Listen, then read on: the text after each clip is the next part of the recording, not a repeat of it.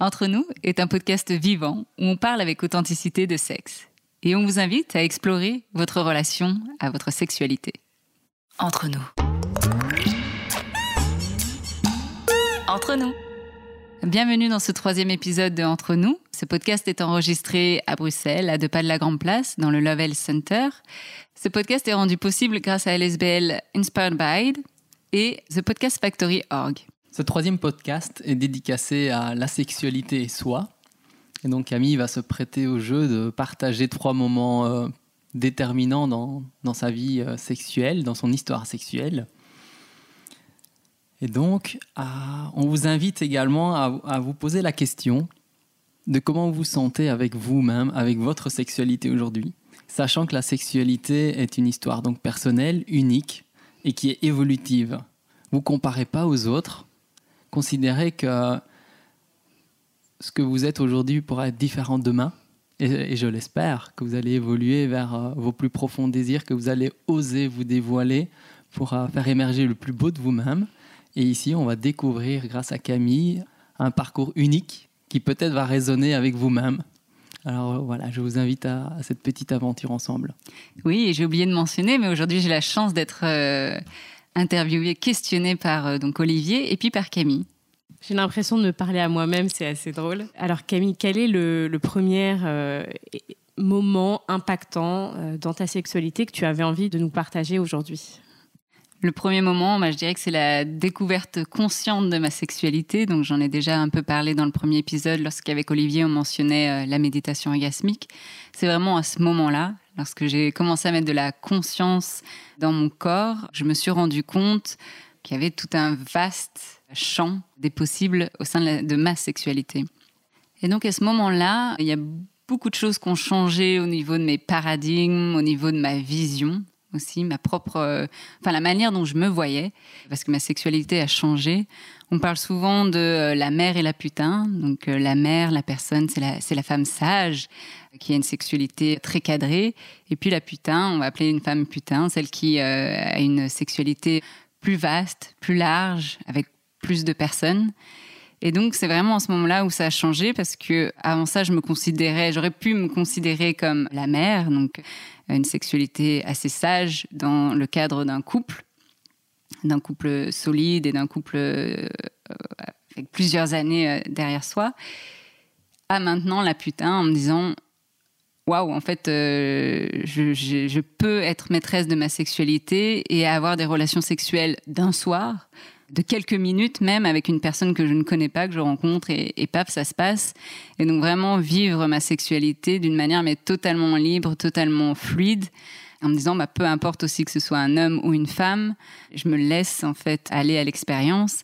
Et donc ça a été tout un chamboulement parce que je me suis dit mais mince, mais euh, que va penser ma famille? Donc je me faisais mon autocritique, mon, mon jugement, je me flagellais moi-même en me disant mais est-ce que je suis une salope? Euh, mais c'est pas moi ou enfin vraiment. Et ça c'est je me suis rendu compte que c'est la société qui nous euh, construit comme ça. Nous en tant que femmes euh, on doit vraiment se restreindre si on veut correspondre au code que la société nous apprend quoi. J'ai l'impression que la vie t'a envoyé en fait une invitation à découvrir d'autres parts de toi. Et je serais curieuse de savoir à quel moment de ta vie tu as reçu cette invitation et qui a fait que tu l'as acceptée parce que on reçoit beaucoup d'invitations à l'exploration et on les saisit pas nécessairement toutes. Qu'est-ce qui fait qu'à ce moment-là, que ce soit pour la méditation orgasmique ou ce qui a, suivi, tu as accepté cette invitation? Ah, Très bonne question, très juste. Je pense qu'il m'a permis d'accepter et de m'ouvrir. Tu as raison, en fait, on a toujours en fait des possibilités. Euh, et je me les étais pas accordées ou je n'y avais pas pensé. Mais le fait, en fait, d'être à l'étranger, c'est vrai qu'à ce moment-là, donc j'étais aux États-Unis, donc j'étais très loin de ma famille, très loin en fait de cette euh, éducation, de cette société, etc. Et donc j'étais aussi, pour remettre dans le contexte, j'étais à San Francisco, donc qui est une ville assez libre. Euh, si justement on veut expérimenter cette sexualité, je pense que c'est le meilleur endroit au monde. Et donc, le fait d'être loin de ma famille, en fait, il y avait vraiment cette distance aussi au niveau mental, cognition, où là, j'étais vraiment, bah, ok, je suis loin d'eux. C'est comme s'il y avait vraiment une parenthèse, quoi. C'était une parenthèse, c'était ma bulle. En fait, je pouvais être qui je voulais. changer de personnage, même si le, lendemain, voilà, je pouvais être quelqu'un d'autre. Je pouvais ne plus être la Camille euh, qu'on connaissait en France. Et donc, d'être cette nouvelle Camille, et même quand je racontais du coup, en plus, mes expériences avec quelques-unes, mais très infimes amies proches, bah, certaines pouvaient être étonnées, etc. Mais beaucoup m'encourageaient, mais elles disaient Waouh, tu oses, c'est des choses qu'on ne ferait pas en France ou on n'oserait pas, etc. Donc, euh, il y avait aussi cette dimension d'être euh, loin. Et cette découverte, du coup, de toi via alors, la méditation orgasmique et, et d'autres expériences, qu'est-ce que ça t'a appris En fait, tu parlais de deux, euh, de deux archétypes, euh, j'ai envie de dire la, la, mère et, euh, et la putain, la salope. Qu'est-ce que ça t'a appris finalement sur toi, toute cette expérience-là? Que peu importe la sexualité que je décide d'avoir, j'étais en paix avec moi-même. Ce rôle de mère putain, en fait, ça me correspondait pas du tout. Euh, j'étais moi-même, euh, Camille, euh, avec si je voulais, je pouvais être en couple et avoir une sexualité dans ce couple, ou alors je pouvais être avec un sex friend et avoir une sexualité avec ce sex friend, tout en voyant d'autres personnes. Je pouvais, voilà, avoir une relation sexuelle avec deux personnes différentes dans une même journée. Enfin bref, tout ça sans me dire, bah écoute, sans me poser trop grandes questions. C'était vraiment en fait un terrain de jeu de curiosité et, euh, et de freedom, quoi. Cette sensation de freedom, je ne la ressentais pas euh, en France. Merci pour ce premier partage, Camille. Et quel est le deuxième élément marquant que tu avais envie de nous partager? Donc ça va dans cette poursuite donc à 25 ans où je voulais partir à la recherche de mon wild sex c'est-à-dire vraiment, bah voilà, comme j'ai expliqué, explorer ma sexualité. Je savais que je savais qu'il y avait d'autres choses aussi qui m'attendaient. Je savais que je pouvais être cette crazy girl, même des fois être trop pour la société. Des fois, on se dit ah, on a on est, on peut être trop. Est-ce que tu peux donner un exemple de ce que tu mettrais derrière le on peut être trop Parce que je pense que c'est mm. c'est une question qui revient souvent. En tant que femme, je sens que ça résonne en moi. Mm. Qu'est-ce que ça voulait dire pour toi? Qu'est-ce que tu mettais derrière ça? Trop désiré je veux trop. Je disais je veux, je veux. Et des fois, on me disait, mais on ne dit pas je veux, on me dit déjà j'aimerais. Je suis là, non, je veux. C'est quelque chose que je veux. Donc, euh, donc c'était vraiment ce, euh, peut-être en demander trop. Et c'est vrai, comme tu le disais, en fait, aux femmes, on, leur dit de, se, restreindre, en fait. Mais, euh, pour moi, je sentais qu'il y avait vraiment quelque chose de plus, une porte qui pouvait s'ouvrir et quelque chose de beaucoup plus beau qui pouvait être derrière. Et on me laissait pas la possibilité d'être cette personne. Ou alors je me laissais pas la possibilité d'être cette personne. Ça, c'est aussi une autre question. Et donc, dans ce wild sex, c'était vraiment de partir à la découverte euh, de ma sexualité. Donc, j'ai voulu euh, un peu explorer, tâter le terrain en mode observatrice. Ce qu'évidemment, ça fait peur.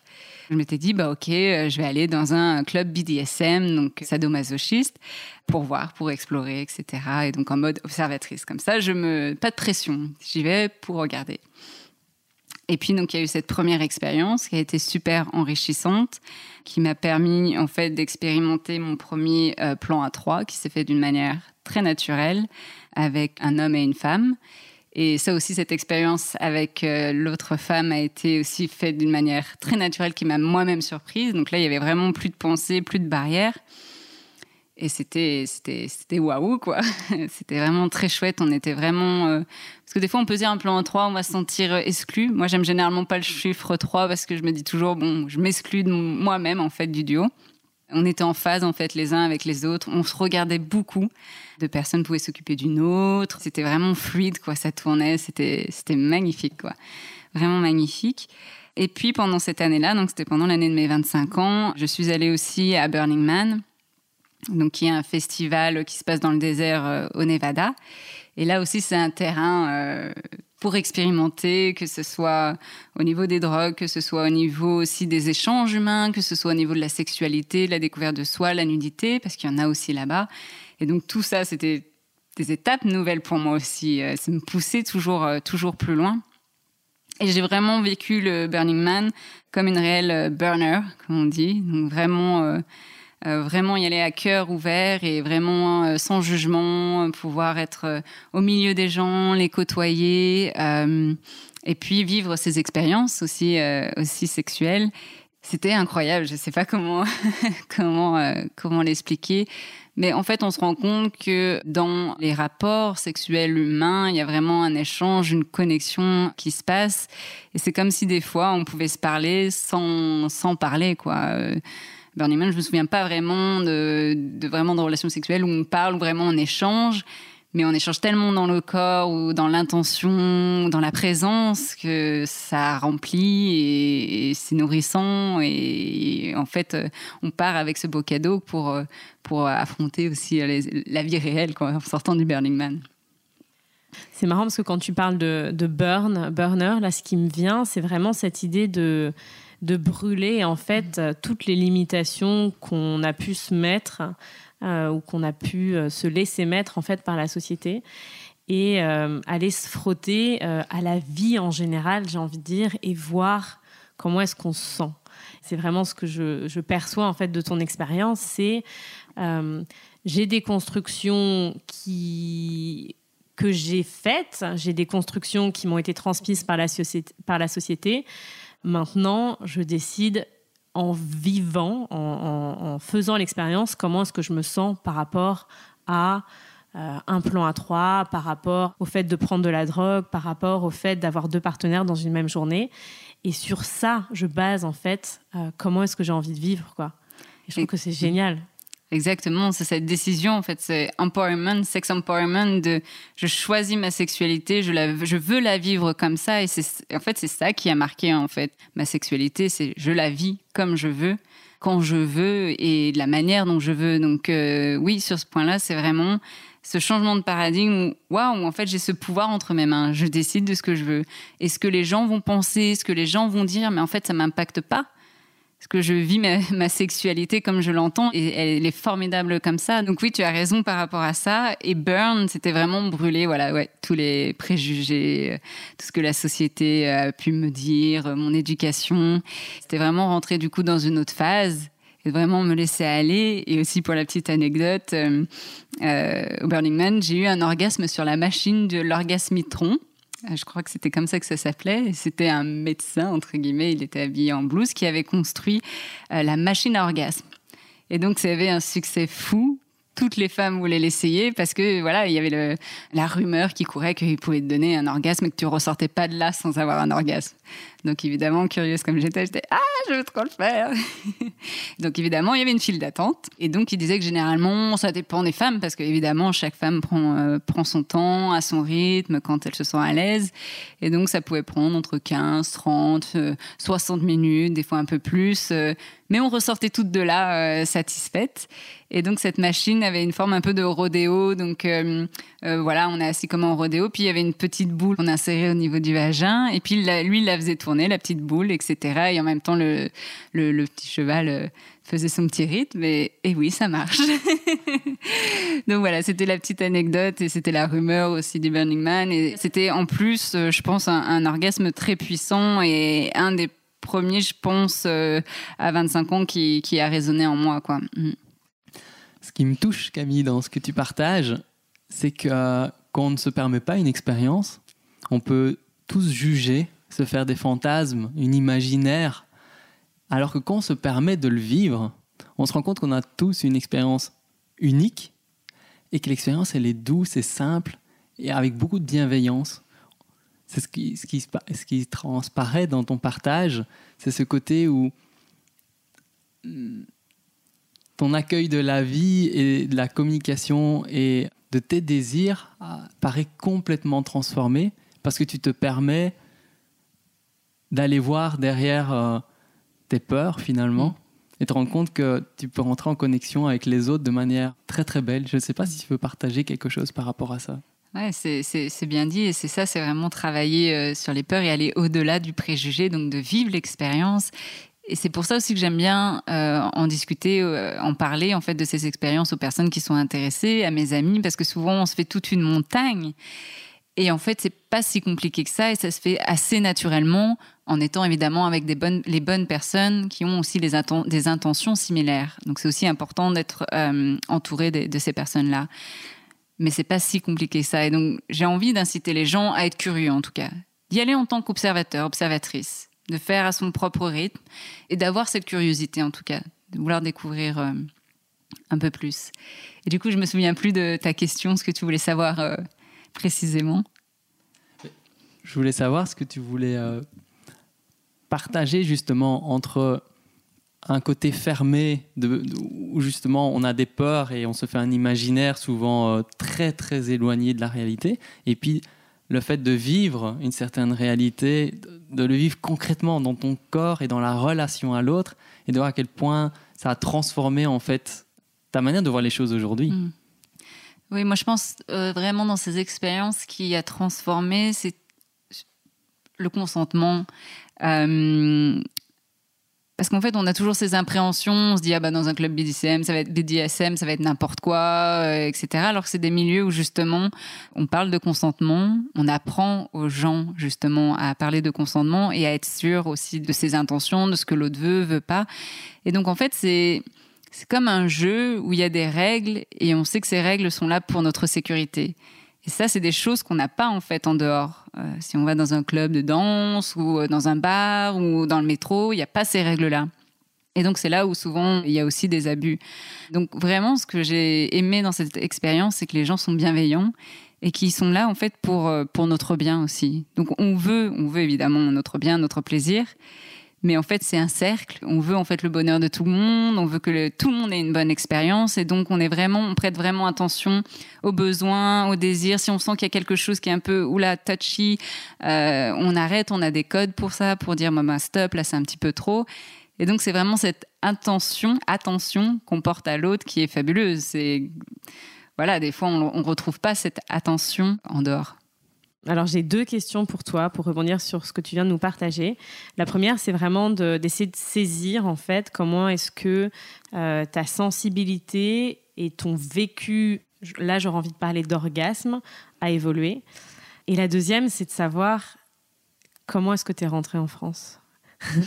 Quel, tu vois, comment est-ce que tu as réussi à explorer finalement des, des parties très très euh, vastes en fait de toi-même, loin de chez toi, et, comment est-ce que s'est fait cette transition de retour dans, j'ai envie de dire, quelque chose de plus connu où les gens avaient peut-être euh, une Camille dans, un, dans une boîte, mhm. alors que finalement maintenant elle était euh, partout, mais pas dans la boîte, ou, beaucoup moins dans la boîte? Très bonne question. Pour revenir sur la première, donc comment mon orgasme a évolué, je sais que je me suis ouverte aux sensations vraiment à écouter tout ce qui se passe en fait dans mon corps, à cet état orgasmique. Donc que ce soit pas forcément au niveau génital, d'ailleurs j'en parlerai dans le troisième moment, mais vraiment aborder toutes ces sensations, un petit toucher, hop je frissonne, euh, une voix qui, murmure derrière mon oreille, je frissonne, des paroles qui sont dites et je frissonne. Donc c'est vraiment cette sensibilité, elle, elle, elle est accrue, elle s'est accentuée. Et donc mon orgasme aussi, c'est, il est beaucoup plus, beaucoup plus vaste en fait. Et ça peut être une phrase qui a été dite. Enfin, c'est vraiment, euh, ça rejoint un peu aussi ce qu'Olivier disait. C'est vraiment euh, cet état orgasmique euh, et cette sensation de volupté, peu importe ce qui se passe, mais c'est d'être à l'écoute de, ces sensations. Et puis pour la deuxième question, comment mon retour en Europe? Alors je suis rentrée en Belgique, mais pareil, quand je rentrais en France, c'est aussi la même chose. J'ai eu beaucoup d'appréhension en fait en, partant de San Francisco où je me disais comment ça va se passer? Parce que maintenant je suis une nouvelle Camille, j'ai découvert des choses. Est-ce que je vais réussir à continuer à être cette Camille? En fait, je me posais cette question. Je vais continuer à être cette Camille en étant en Europe. Et donc, c'était vraiment une question. Donc, elle est très bien ta question parce que je me, je me la suis posée. J'ai eu beaucoup. Enfin, j'ai eu peur.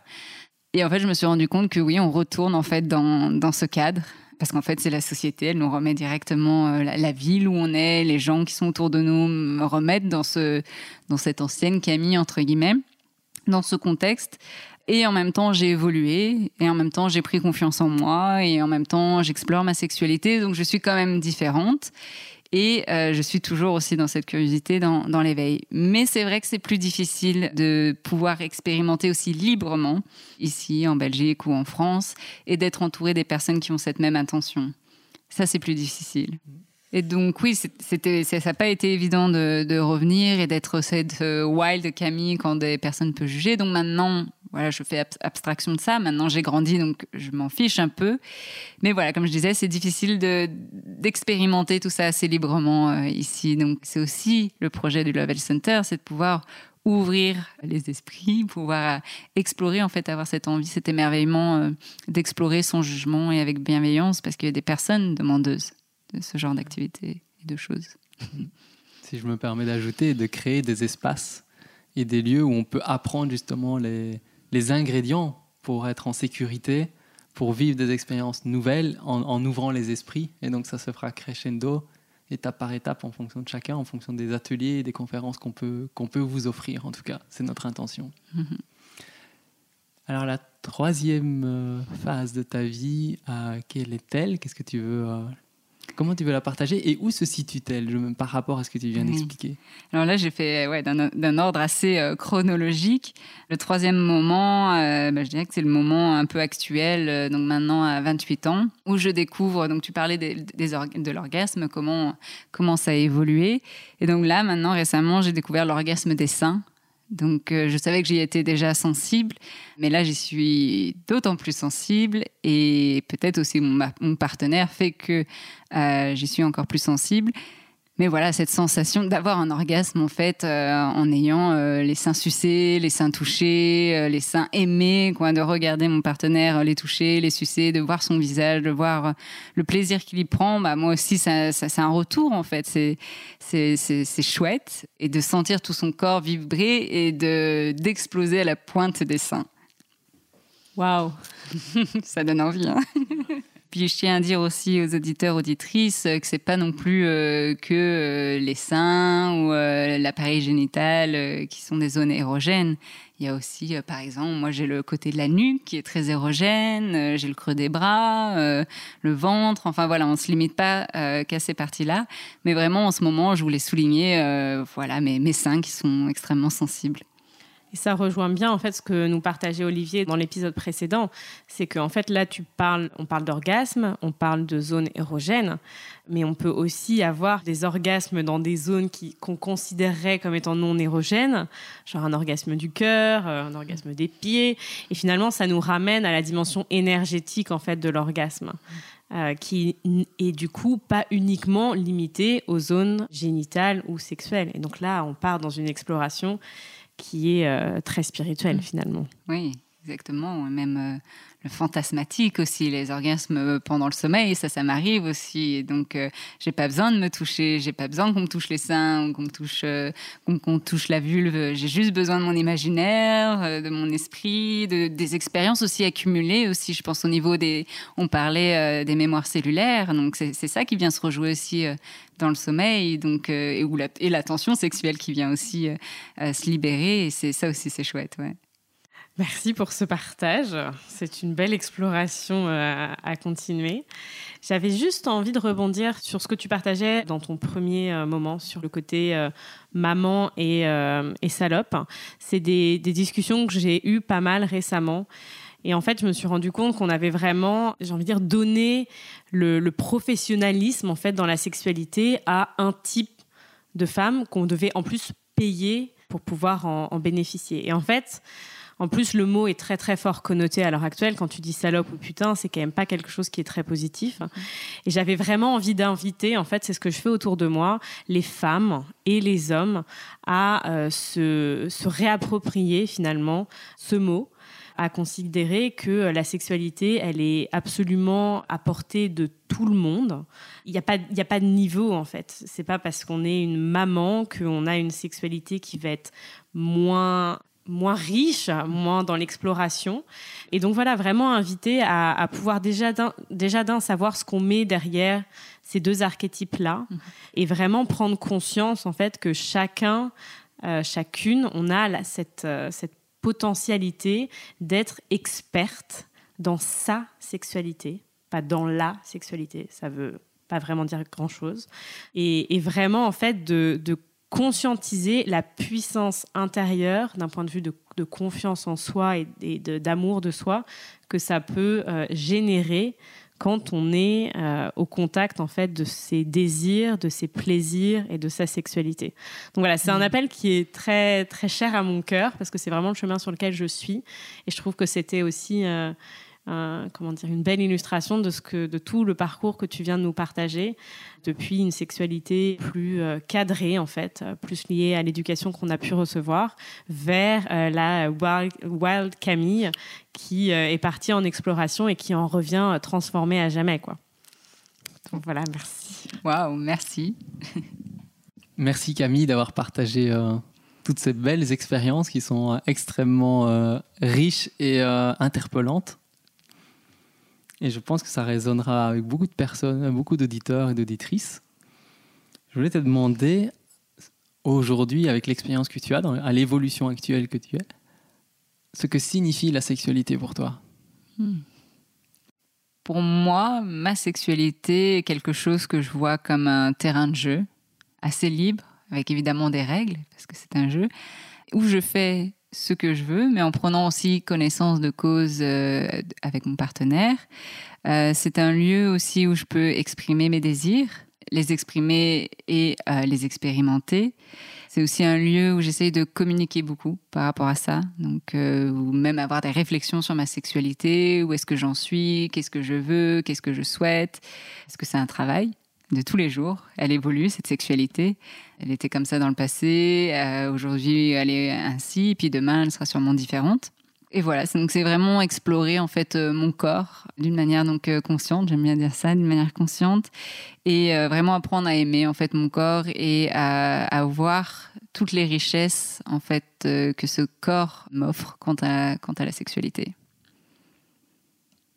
Merci à t'écouter, Camille, j'ai énormément de, belles sensations et surtout d'espoir que davantage de personnes auront l'audace de passer derrière finalement leurs leur pensées et d'oser l'expérience pour ensuite pouvoir partager autour d'eux cette beauté. Parce que finalement ce que je vois, ce que les gens ne voient pas euh, dans l'audio, c'est euh, c'est à quel point tu rayonnes. Et euh, la beauté de tes yeux là quand tu partages ça, c'est juste un cadeau magnifique. Je suis convaincu que ça transparaît à travers ta voix et l'intention euh, du podcast. Je l'espère. Chères auditrices et chers auditeurs, euh, je me demande si vous aurez l'audace de commenter ce podcast. Est-ce que vous oserez, un peu comme en sexualité, c'est toujours une question d'authenticité, de vulnérabilité, mais d'oser. Oser, ça commence par tous des petits gestes du quotidien, aussi simple soit-il. Dire je t'aime à quelqu'un, euh, remarquer un sourire dans la rue, euh, s'émouvoir pour quelque chose euh, qui se passe autour de nous. Donc il faut oser être euh, touché par les choses. Et je pense que le corps s'éveille à la sexualité quand on ose être touché par les sensations et l'autre en totale confiance. Et donc je vous invite à oser poser un commentaire sur ce podcast. Ça peut être oser demander d'être interviewé pour partager aussi un moment fort qui a transformé votre sexualité, votre vie actuellement en tout cas et également euh, les espoirs que vous avez autour de ça. Je pense que voilà, euh, j'adore m'émerveiller et découvrir en fait à quel point euh, chaque sexualité est extrêmement différente, très très très différente. Et je pense que si on faisait 7 milliards de podcasts, on en aurait 7 milliards différents qui pourraient nous toucher l'un l'autre. Et donc on attend 7 milliards de commentaires. J'espère que cet épisode vous aura inspiré, vous oserez être un peu plus curieux autour de votre sexualité. Si vous avez aimé euh, ce podcast, n'hésitez pas à le partager autour de vous, à une amie, un ami, quelqu'un de votre famille qui serait euh, ravi de pouvoir l'entendre aussi. Et puis on compte sur votre soutien aussi. on est toujours à la recherche de dons et de financement. Alors n'hésitez pas à nous écrire sur notre page Facebook du Lovell Center. Entre nous. Entre nous.